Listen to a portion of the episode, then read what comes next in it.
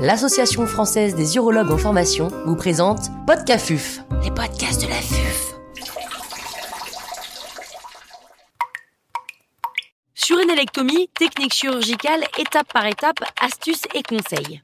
Docteur Mathieu Faron, praticien spécialiste des CLCC au centre régional Gustave Roussy à Villejuif, nous fait part de son expertise. L'intervenant n'a pas reçu de financement.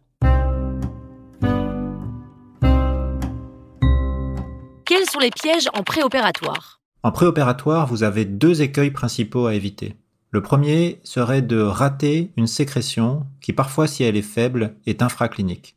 Première sécrétion que vous devez absolument rechercher est celle des catécholamines, adrénaline et noradrénaline, puisque si elle est présente, elle va modifier la préparation pharmacologique préopératoire ainsi que la gestion en péropératoire par l'anesthésiste du patient.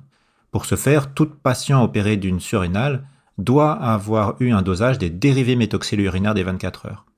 La seconde sécrétion qu'il faut absolument rechercher est celle de cortisol, même quand elle a infraclinique. Pour ce faire, on réalise un test de freinage minute à la dexaméthasone, car en cas de sécrétion, on peut s'exposer à une insuffisance surrénalienne post-opératoire par rétrocontrôle négatif de l'autre glande. Le deuxième écueil très important à éviter serait de rater un carcinome cortico-surrénalien. Vous savez que la plupart des lésions de la surrénale sont bénignes ou de faible degré de malignité. Pourtant, il existe une tumeur rare, le carcinome cortico-surrénalien, qui touche environ une centaine de personnes par an en France, très agressive, pour laquelle la qualité de l'extérieur chirurgical est fondamentale dans la survie. En cas de suspicion de carcinome cortico-surrénalien, il faut tout faire pour obtenir une résection R0. Quelle voie d'abord et ensuite quelle installation sur la table? Concernant la voie d'abord à utiliser, la célioscopie est devenue de fait la voie d'abord de référence des pathologies bénignes de la surrénale. Pourtant, en cas de pathologie maligne ou très fortement suspecte de malignité, il n'est pas certain que la célioscopie soit aussi bonne que la laparotomie. Les dernières études ont plutôt tendance à prouver le contraire avec un risque de récidive et de mortalité plus important après célioscopie même quand on l'a paroconverti. Lors de la rédaction du thésaurus national sur les corticosurrénalomes avec le groupe Comet Cancer, nous avons donc défini que la voie d'abord de référence était la laparotomie.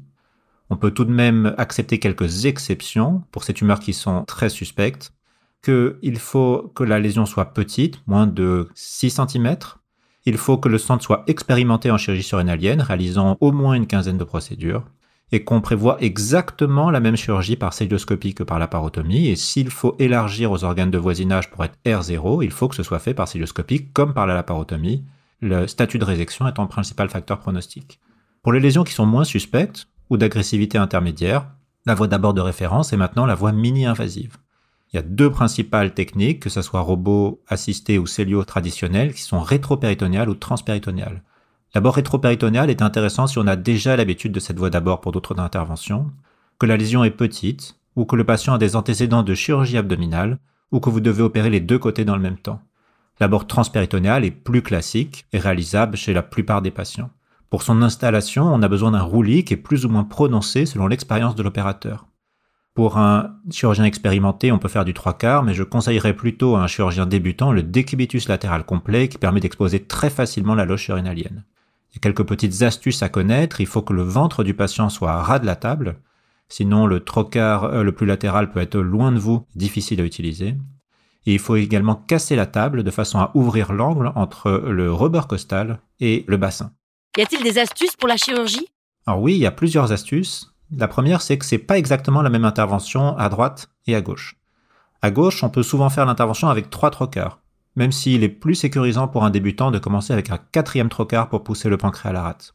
Première astuce serait de dire n'oubliez pas de bien mobiliser le mésocolon transverse.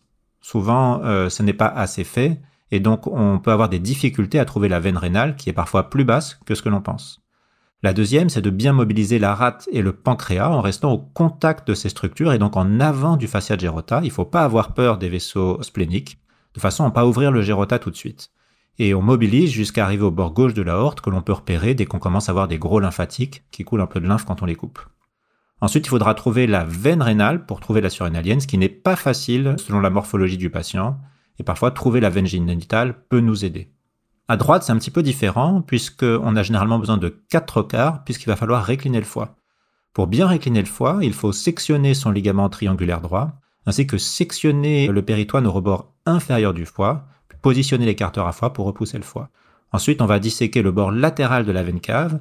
Et une autre erreur qui pourrait arriver à un chirurgien débutant serait la confusion entre la veine rénale et la veine surrénalienne. Je vous rappelle que la veine surrénalienne se jette à la face postérieure de la veine cave et pas sur le côté et qu'elle est généralement petite. Je conseille euh, mes internes et chefs débutants de repérer systématiquement la veine rénale pour être certain qu'il n'y ait pas de confusion. La suite de l'intervention est la même des deux côtés, et dans les centres experts, on considère que l'intervention de référence est de retirer la glande avec la graisse périsurrénalienne en monobloc pour ne pas s'exposer à une résection R1 en cas d'histologie défavorable. Pour ceci, après avoir sectionné la veine surrénalienne principale, il faut bien descendre en postérieur jusqu'à retrouver le diaphragme ou le pilier du diaphragme que l'on va respecter. On chemine ensuite directement au contact du diaphragme en postérieur, vers le bas au contact de la capsule du rein et vers le haut au contact du diaphragme ou du foie en portant la graisse surrénalienne en monobloc avec la glande, les ganglions, tout ça sans voir la surrénale elle-même. Dernière petite astuce, la surrénale est très friable, donc il faut essayer de ne pas la saisir, ne pas la pincer avec l'instrument, mais plutôt la repousser du bout de l'instrument ou du bord de l'instrument, sinon elle risque de saigner.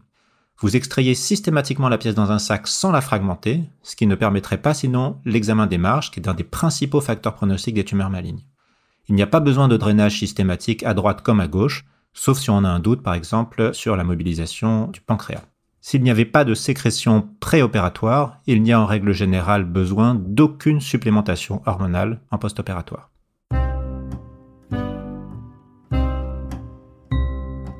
Un grand merci au docteur Mathieu Faron pour ses conseils précieux.